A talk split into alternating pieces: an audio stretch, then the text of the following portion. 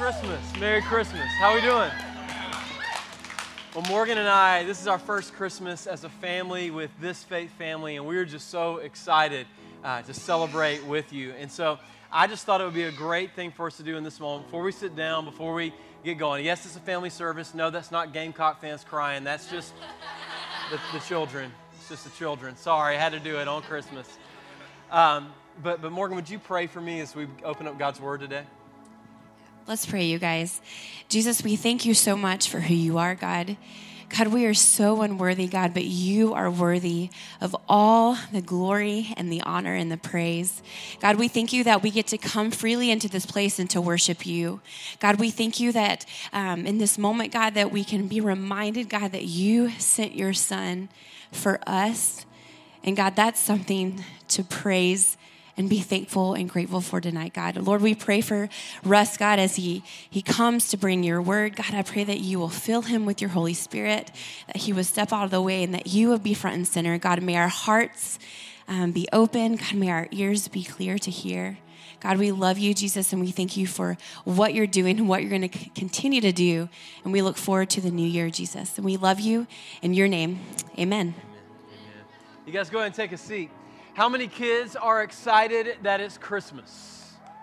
We got any excited kids? I'm giving you permission to raise your hand and let me know who's excited about Christmas. Anybody? Okay. Got some excitement over there. We got four or five kids over here. Everybody else just not excited. Oh man, what an exciting time. My kids are excited that it's going to be Christmas. My daughter Macy said, I have to go into church. I said, Yes, you do. And she said, Oh man, you preach too long. There's nothing more truth telling and nothing more humbling than what your kids say about you. So if I, I, I may be high cotton in my own eyes, but I am not high cotton in her eyes. Um, I, am so excited to talk through the Christmas story. We've been talking about this king uh, that was promised and prophesied to come. Thousands of years in advance, God called his shot and said that though the world was broken, and though the world had much difficulty going on in it, that God was not done with it. That in spite of all of our rebellion and all of our sin and all of our brokenness, God was going to send a son who would live the life we couldn't live, die the death we should have died, and as a result of it, make sons of men who were separated from the image they were created in God to become sons and daughters of God. And that is the hope and the message that we celebrate at Christmas. It's that after 400 years of waiting at the end of the Old Testament, Jesus burst into time and walked among us. Except instead of falling like we had fallen in sin and temptation, he overcame. And as a result of it, he offers salvation to whosoever will believe. And that is the joy and the celebration of the season that we get to talk about tonight. And here's why I love the Christmas story because the Christmas story, when you get to the nativity scene, is filled with a whole lot of messed up and dysfunctional people, which gives my family a lot of hope. I grew up. I grew up around Christmas with a very unique Christmas season. I had a highfalutin family from Simpsonville, which means they put their pinkies out when they drank their tea. It, it means that we had a sit down formal dinner with Christmas china with more than one fork. And yeah. And we would sit down at this crazy highfalutin Christmas, and it was fun because it was my grandmother's dream. And then we would go into a room filled with presents that was uh, way too small for all of us to fit in. And we would burst at the seams with joy as we ripped into everything. And then late that night, we would go to Moonville, South Carolina. Oh, yeah.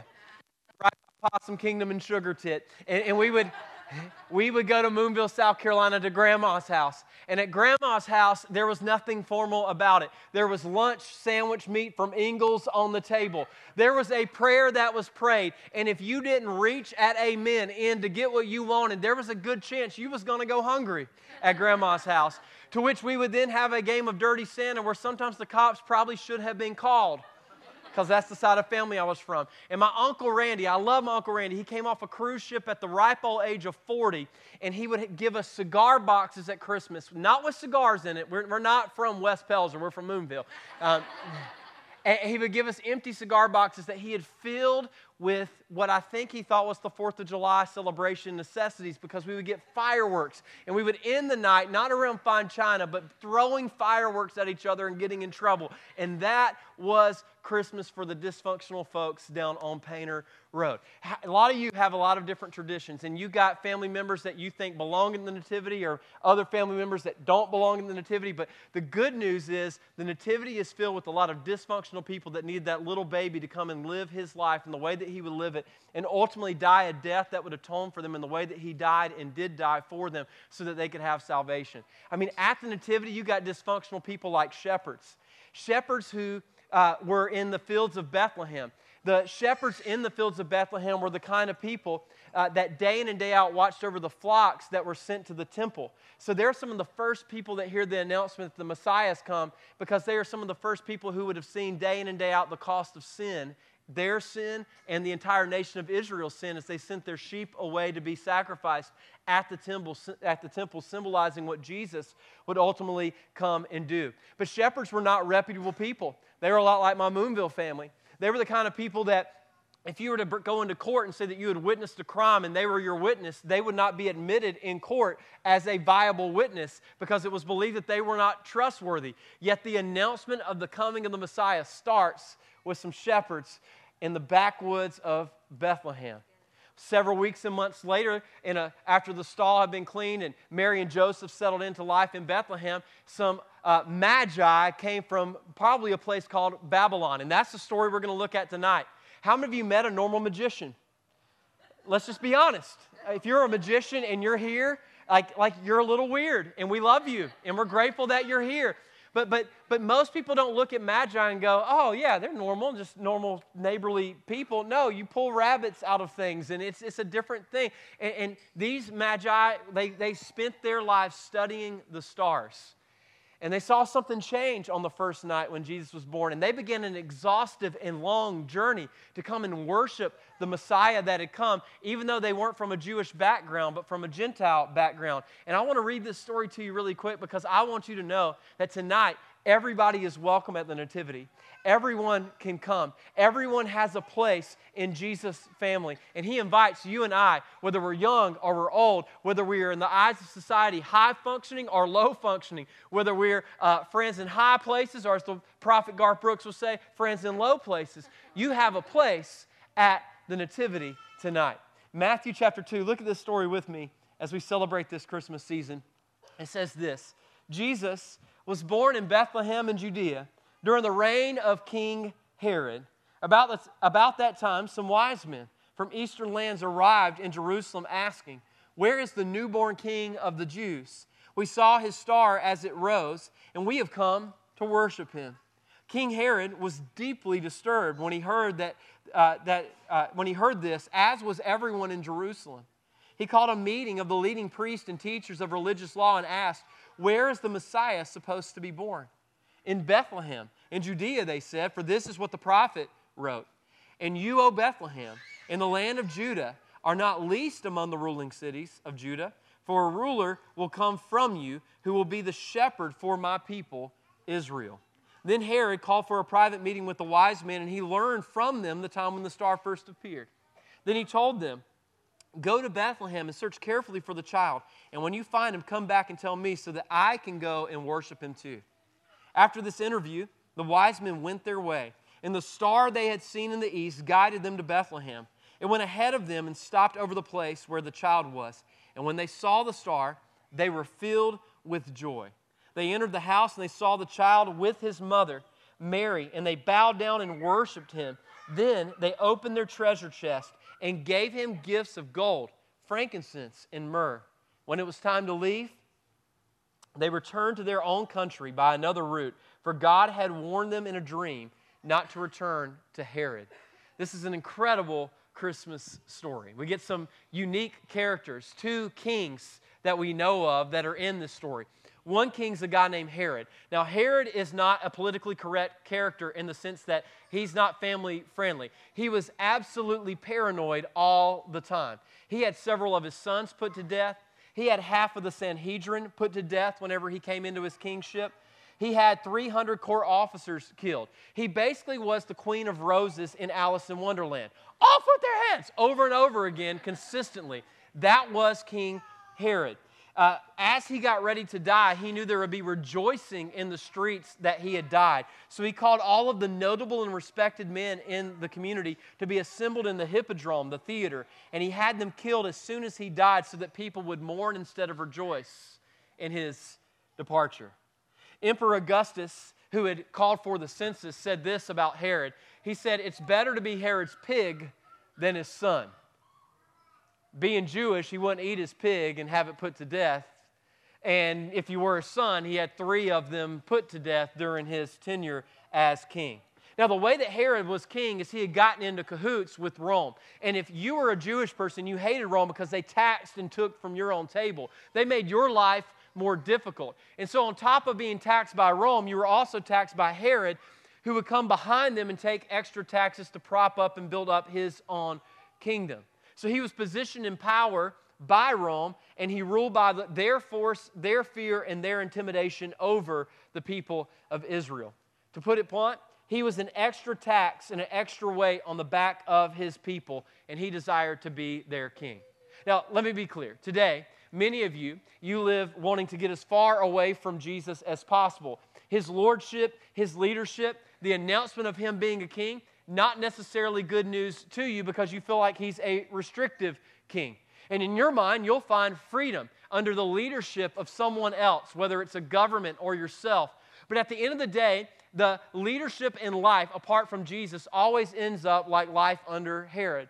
It always ends up over promising and under delivering. It always ends up with you being in a place of want and need. And so, in the middle of this brokenness and all of this pain, Jesus steps in, but he doesn't step in in grandeur and parades in Jerusalem. He steps in in the backwoods of a little town called Bethlehem.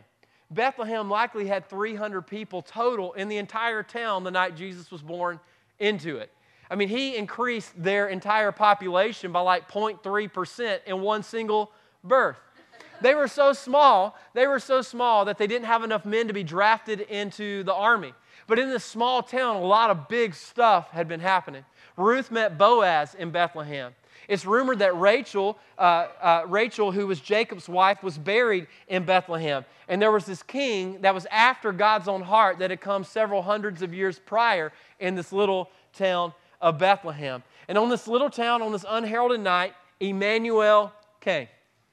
Not the God who is up in the sky and away from us, but the God who is near to us, the God who knows us, the God who cares for us, the God who loves us. You see, He's the King that verse 6 in chapter 2 says would be a shepherd of God's people. He would be close to the sheep. He would smell like sheep. He would walk amongst the sheep. He would lead the sheep through the valley, as we talked about earlier this year, because He was the good shepherd who leads us in the valley of the shadow of death, who prepares a table before us in the presence of our enemies, who anoints our head with oil, and our cup overflows in his presence. This is the Jesus that they had needed, that they hadn't even known to look for, and for him to come. This was the Jesus that was coming, and the king that was coming that would lay, be the lamb that will lay down his life for his sheep. He's Jehovah Jireh, the king that provides rather than takes from his people. You see, tonight, Jesus doesn't need anything from you, but he offers everything to you. He's Jehovah Rapha, the king who heals and restores rather than the king who harms. You see, it's not on your back that he has to climb to the throne. His throne is established with or without your praise, with or without your worship, and it will continue with or without you bowing your knee before him. However, we would encourage you to bow your knee now because he's a king that is worthy of your life and a king that is worthy of your praise. Which explains why Bethlehem would be the setting. 750 years before it ever happened, it was prophesied, which is one of the reasons I believe in the Bible and I believe in the trustworthiness of the Bible because we have all of this prophecy that points to the time and the place and how Jesus would be born. And 750 years before it ever happened, in the book Micah, it says this Micah chapter 5, uh, verse 2, it says, But you, O Bethlehem, of Ephrathah, which means fruitful, who are too little to be among the clans of Judah, from you shall come forth for me one who is to be ruler in Israel, whose coming forth is from old and the ancient of days. So tonight, we are celebrating that Jesus has come on a silent night, maybe a little bit more silent than this one, in a little town of not much significance named Bethlehem unheralded and unnoticed by most in the entire world. But like then, there were varied responses to the announcement of this coming king. And tonight, you and I are invited to give response as we await the second coming of this same king. Look at this text. In this story, three magi, three wizards, if you will, come from Babylon. And they, they come looking for where this king is. And in verse, one, uh, verse 2, look at what it says Where is the newborn king of the Jews? We saw a star as it rose, and we have come to worship him. King Herod was deeply disturbed at the announcement of this, and so was all of the rest of Israel. You see, for some people, the announcement of Jesus being king is an inconvenient disturbance. It brings out a response of hate. Perhaps the worst person you could ask about where the king of the Jews is, and by king of the Jews here, we mean not you, the real king, is a guy that's as paranoid as Herod. You see, this is the title that would hang above the cross 33 years later when he was crucified for our sins King of the Jews. It's the title that got him killed, and it's the title that causes a disturbance on the very first night of his birth. Now, I've learned something about myself. I have a tendency of being a jealous person.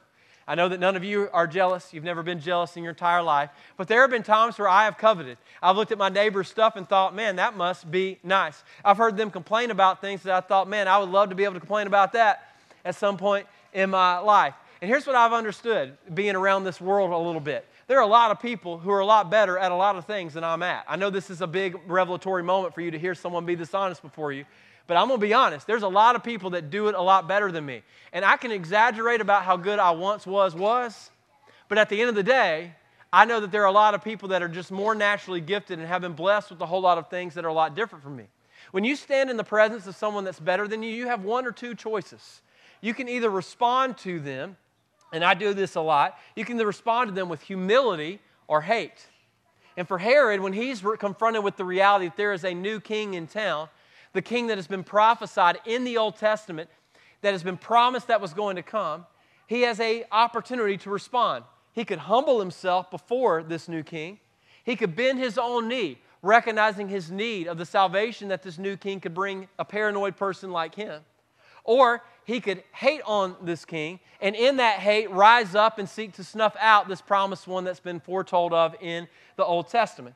For you and I, in the same way, in the announcement of the coming of Jesus, you can respond with humility or hate. Now, I want you to imagine how power hungry you have to be, how controlling of a person you have to be to know that the Bible has called in 750 years of history in advance that Jesus would come, and in your mind, you think, I can rise up and snuff it out. I can avoid his judgment, I can avoid his coming. For many of us, it's the same kind of game that we play, though. We live our lives completely turned off to the idea of surrendering to this king, believing that we can, in and of ourselves, be our own God and avoid his coming judgment. In Psalm chapter 2, it talks about this silly idea. And it says in verse 1 Why are the nations so angry? Why do they waste their time with their futile plans? The kings of earth prepare for battle.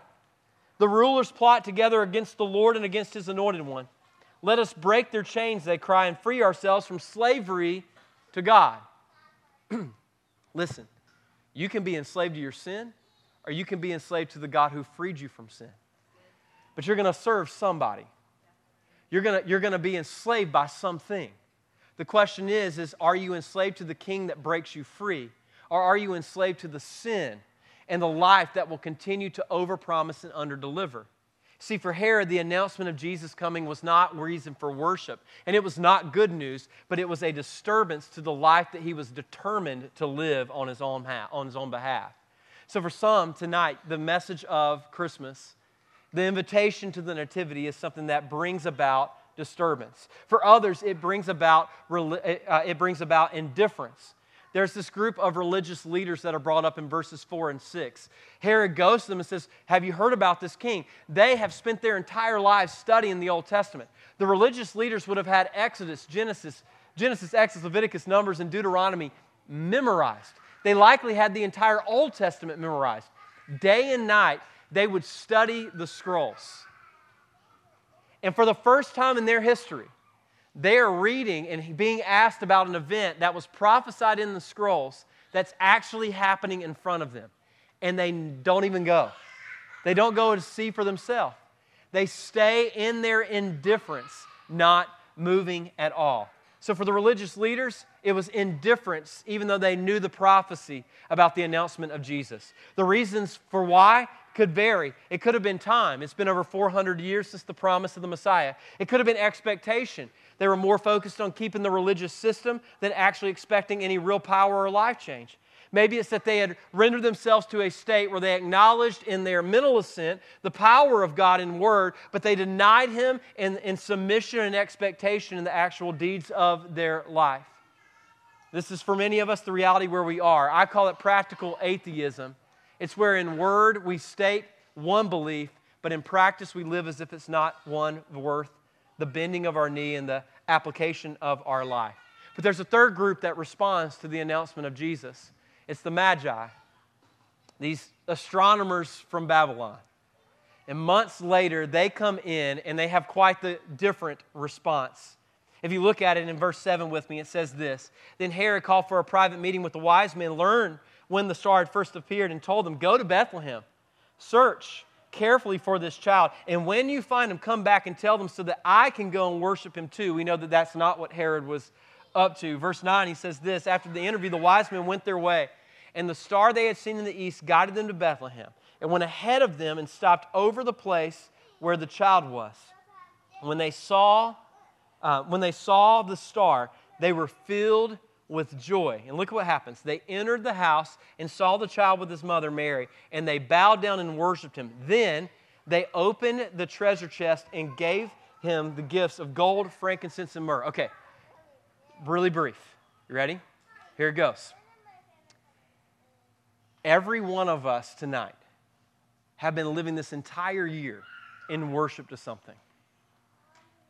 The question is not, did you worship this year? The question is, what did you worship this year? For some of you, you worshiped your job. For some of you, you worshiped a promotion. For some of you, you, you worship uh, a, new way of living, a new you, a new version of you that you wanted to be. I don't know what the object of your worship is, but I know that you and I, whether we like it or not, want the, the news to be true or not, have been created to worship and can't help ourselves but to worship.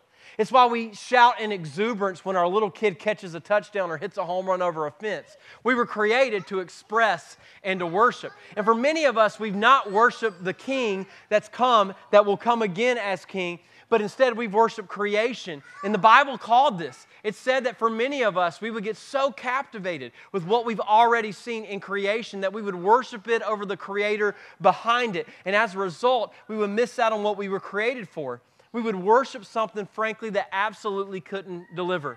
But the Magi come, and when they see the child, their immediate response is joy and worship. And here's what I want you to know we worship what matters most to us with what is valuable. I said it this way we use what is valuable to worship what we value most. And right now, tonight, with your time and with your attention and with all of your passion, there is something on this earth, whether it's the Creator or what was created by the Creator on it, that you're taking what's valuable gold, frankincense, and myrrh, and you are using it extravagantly to worship what you value most. My question to you is Have you come to understand the most valuable thing that has ever been given? And that is Jesus, who is the Son that came as a Son of God to live amongst the sons of men so that sons of men could become sons of God. That is what Jesus did for you. Now, they offered gold. Why? Because you can't serve both God and money. Why? Because gold speaks to the kingship of Jesus. They offered him frankincense. Why? Because it points to his priestly office as our high priest who would do for us what we couldn't do for ourselves. What they offered him myrrh. Why? Because myrrh was a burial spice that points to the death that Jesus would die. Theologian William Barclay said it this way Even at the cradle, the gifts foretold that Jesus was the true king, the perfect high priest, and the supreme Savior of the world. Now, I say all this to you and all of the noise and all the fun because I want you to hear something. We look back on that first night. We look back on that first night, but that's not the last first that's to come. There's another first night coming when the trumpet blows and the scroll is, and the skies roll back like a scroll, and Jesus steps in to, to declare what's his as, his as King of Kings and Lord of Lords forever. And the book of Revelation points to it. It gives us a warning because Jesus has offered grace to whosoever. And in that warning, it promises there's a day coming where he's coming back. And he says this Revelation chapter 22 Look, I am coming soon. When is Jesus coming? Soon. When's he coming? Soon. It was 400 years from the end of Malachi to the beginning of Matthew. We've been 2,000 years waiting. I would submit to you the answer to when Jesus is coming is still soon. And when he comes, he's bringing his reward with him to repay all people according to their deeds. He says this I am the Alpha and the Omega, the first and the last, the beginning and the end. Blessed are those who wash their robes. That means they receive the blood of Jesus as a payment for their sin. They will be permitted to enter through the gates of the city and eat the fruit from the tree of life, eternal life that God will give them. And then in verse 17, the Spirit and the bride say, Come. Let anyone, and I love the word anyone because in Greek, it means anyone. In Hebrew, it means anyone. It means shepherds, and it means wizards, and it means magicians, and it means family from Moonville, and it means city folk from Simpsonville. Like, I love the word anyone because Jesus seems to be consumed with the fact that his death is enough for anyone to be made right, for anyone to be welcomed into the family, for anyone to come and find hope. And I don't know who you are, where you've been, and what the details are. I don't know if you're a shepherd whose word isn't admissible in court, but anyone can be an anyone. And that's the beauty of the Christmas message. Let anyone who hears this come. Let anyone who is thirsty come. Maybe you've lived your life trying to be your own God. You've done this for years now, going, I'm the difficult one to catch. You know that's not a, a, a, sign to be proud of. Like, you don't want to be found as I'm the difficult family member that's difficult to be catch. Like, like, that's not, like, we're not impressed. You can come. The difficult and the easy can come. The, the thirsty and those who have found that the world can't fulfill them, come, let anyone who desires drink freely from the water of life. Look, we don't do Christmas services so that we can get dressed up and everyone can oblig- obligatorily show up and, and be here. We do Christmas services because it gives us an opportunity to humbly plead with you that the gospel is enough for you to be forgiven, that the gospel is enough for you to come home. And so I, I know, I, I, know it's a kid's service. I know it's a little bit different, and you caught like 30% of what I was saying in between stuff, and you're like, oh, thank God it ain't mine, praise God. Or if it was yours, like, oh God, my kid's the worst. No, my kids are bad too. But, my, my, my, but, but maybe, maybe in all of the distraction of this not so silent night, maybe the whole point of what God was doing was bringing you into a space in a season to hear a message you've heard that's so familiar so that He could knock on the door of your heart one more time and go, hey, Look, I'm coming again, and I want you to be in my family. I want you to be with me forever. And if you, in the hearing of all this chaos, have gone, that's me. Like, I don't want to run anymore. I don't want to hide anymore. Like, I, I, I, apparently anyone can come. So here I am. If that's you, then I want to invite you right in your seat, right here, right now, to give your life to Jesus, to surrender your life to Him. No, no better decision, no better gift you could give than that this Christmas season. So if you've never given your life to Christ, or maybe you're sitting here going, man, I'm, I'm not a believer. I, I just know I'm not, and I, I, I got to earn it. I've got to be better. I've not been good this year. Jesus ain't Santa. He don't operate with naughty list and bad list. It's in the blood and washed in the blood or don't have the blood. And it, he offers the blood to anyone that's you, I want to invite you to bow your head with me and pray this prayer sincerely from your heart. It says in Romans chapter 10 if we confess with our mouth and believe in our heart that Jesus is Lord, then He is faithful and just to forgive. So we're going to confess with our mouth that He is Lord, that His sacrifice was enough, that His blood was enough, and that it's enough for you to be made right before God. And if you believe that, and you confess that, then the scriptures have a promise tied to it that He will give you salvation if you ask. So, will you ask? Pray this with me Jesus, I need you to forgive me for what I've done. I need you to deliver me from the person that I've been. I don't deserve it. I can't earn it. But God, I need your salvation. I believe you died on the cross for my sin. I believe you rose from the dead to forgive me. So be my Lord and be my leader in Jesus' name. If you prayed that prayer, would everyone keep their head bowed and eyes closed? I know we want to peek in church, but if you prayed that prayer, would you just let me know, hey, Pastor, today I decided to take that step from death to life and give my life to Jesus? And just throw your hand up in the air and let me know. Would you let me know? Praise God. Awesome. Awesome. Amen. Amen. Amen. Amen. Well, hey, here's the cool thing we don't come bringing gold and frankincense and myrrh. Instead, until Jesus comes back, we've been invited to a table. And the, perhaps the greatest way that we remember this Messiah, this Savior, is we come to his table recognizing what he did for us. That, that it's because of his sacrifice that we have this hope, this gospel, this new life. And so I want to invite you, if you can stand, to stand to your feet with us and take the communion elements that you received. Did everyone get it? If anyone needs communion, we would invite you to take that with us. You don't have to be a church member to take communion. And if you need communion, if you just wave your hand around like a little bit of a crazy person, like you're from Moonville, we will bring you some communion. Anybody? I want everyone that has or wants to take this to be able to do it. Anyone need communion?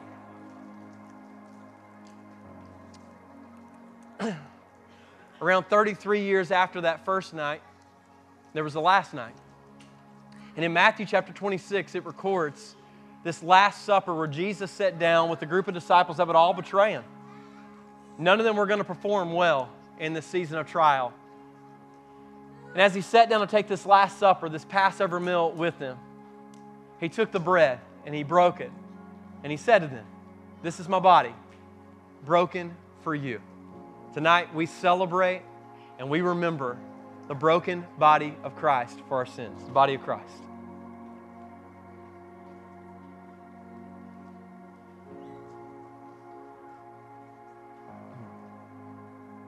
And after he took the bread, he lifted the cup. Here we go. And he said, This is the blood of my covenant. The old covenant was about what you had done and how you had fallen short. But this new covenant was about what had been done for you that fulfilled the law.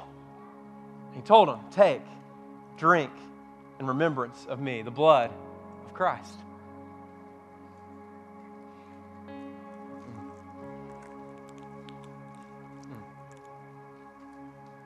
So, Jesus, there is nothing else to say but thank you. Thank you for the humble beginning, for the invitation to a whole bunch of sordid and different and in need type people to the manger. Thank you for the life you live. Thank you, Jesus, for the death you died. Thank you for the fact that your grace is greater than any amount of sin in this room. Thank you for your mercy. Thank you for new beginnings. Thank you for new life.